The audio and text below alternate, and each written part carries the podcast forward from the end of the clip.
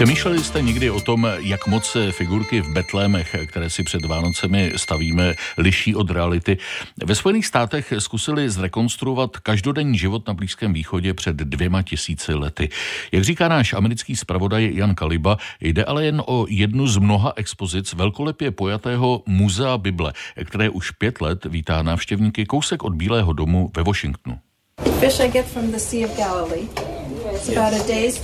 Naomi je včerejší, žije v Ježíšově době v Nazaretu a zrovna ve svém stavení ukazuje cizincům, jak vaří, jak peče chleba a vypráví, že pro ryby to má ke Galilejskému moři celý den cesty. Tedy minimálně to tahle dáma oblečená v dobových šatech a obklopená do detailu propracovanými kulisami umí skvěle předstírat. Ostatně má to v popisu práce.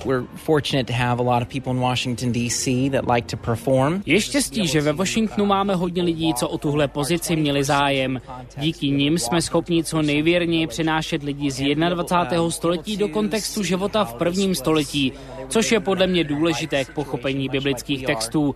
Lidé i společnost tehdy měli své vlastní zájmy a potíže, i když je pravda, že v mnoha ohledech byly dost podobné.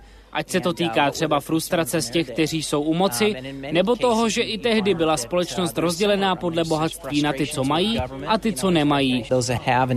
Říká pro Český rozhlas Seth Polinger, manažer muzea Bible zodpovědný za obsah výstav. Najdeme tu třeba velkou knihovnu s Biblemi ve víc než dvou tisících jazykových mutací, do kterých byla nejprodávanější kniha dějin přeložena. Vedle toho působí impozantně regály se stovkami žlutých prázdných knih. Ty zase symbolizují jazyky, co na na svůj překlad Bible stále čekají.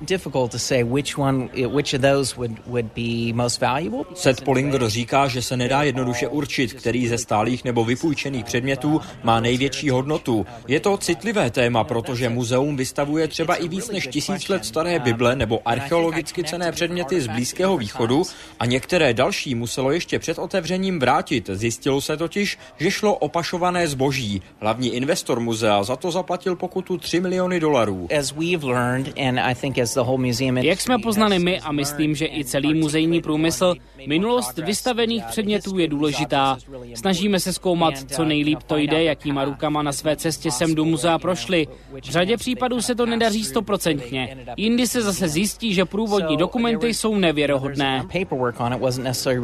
Komentuje Seth Polinger kontroverzi, která provázela otevření největšího soukromého muzea v americkém hlavním městě, kde se všechno točí kolem jedné jediné knihy a kde se odborníci ze Spojených států i Izraele pokusili vytvořit atmosféru Nazaretu v době, kdy tam Ježíš podle Bible vyrůstal. Z Washingtonu Jan Kaliba, radiožurnál.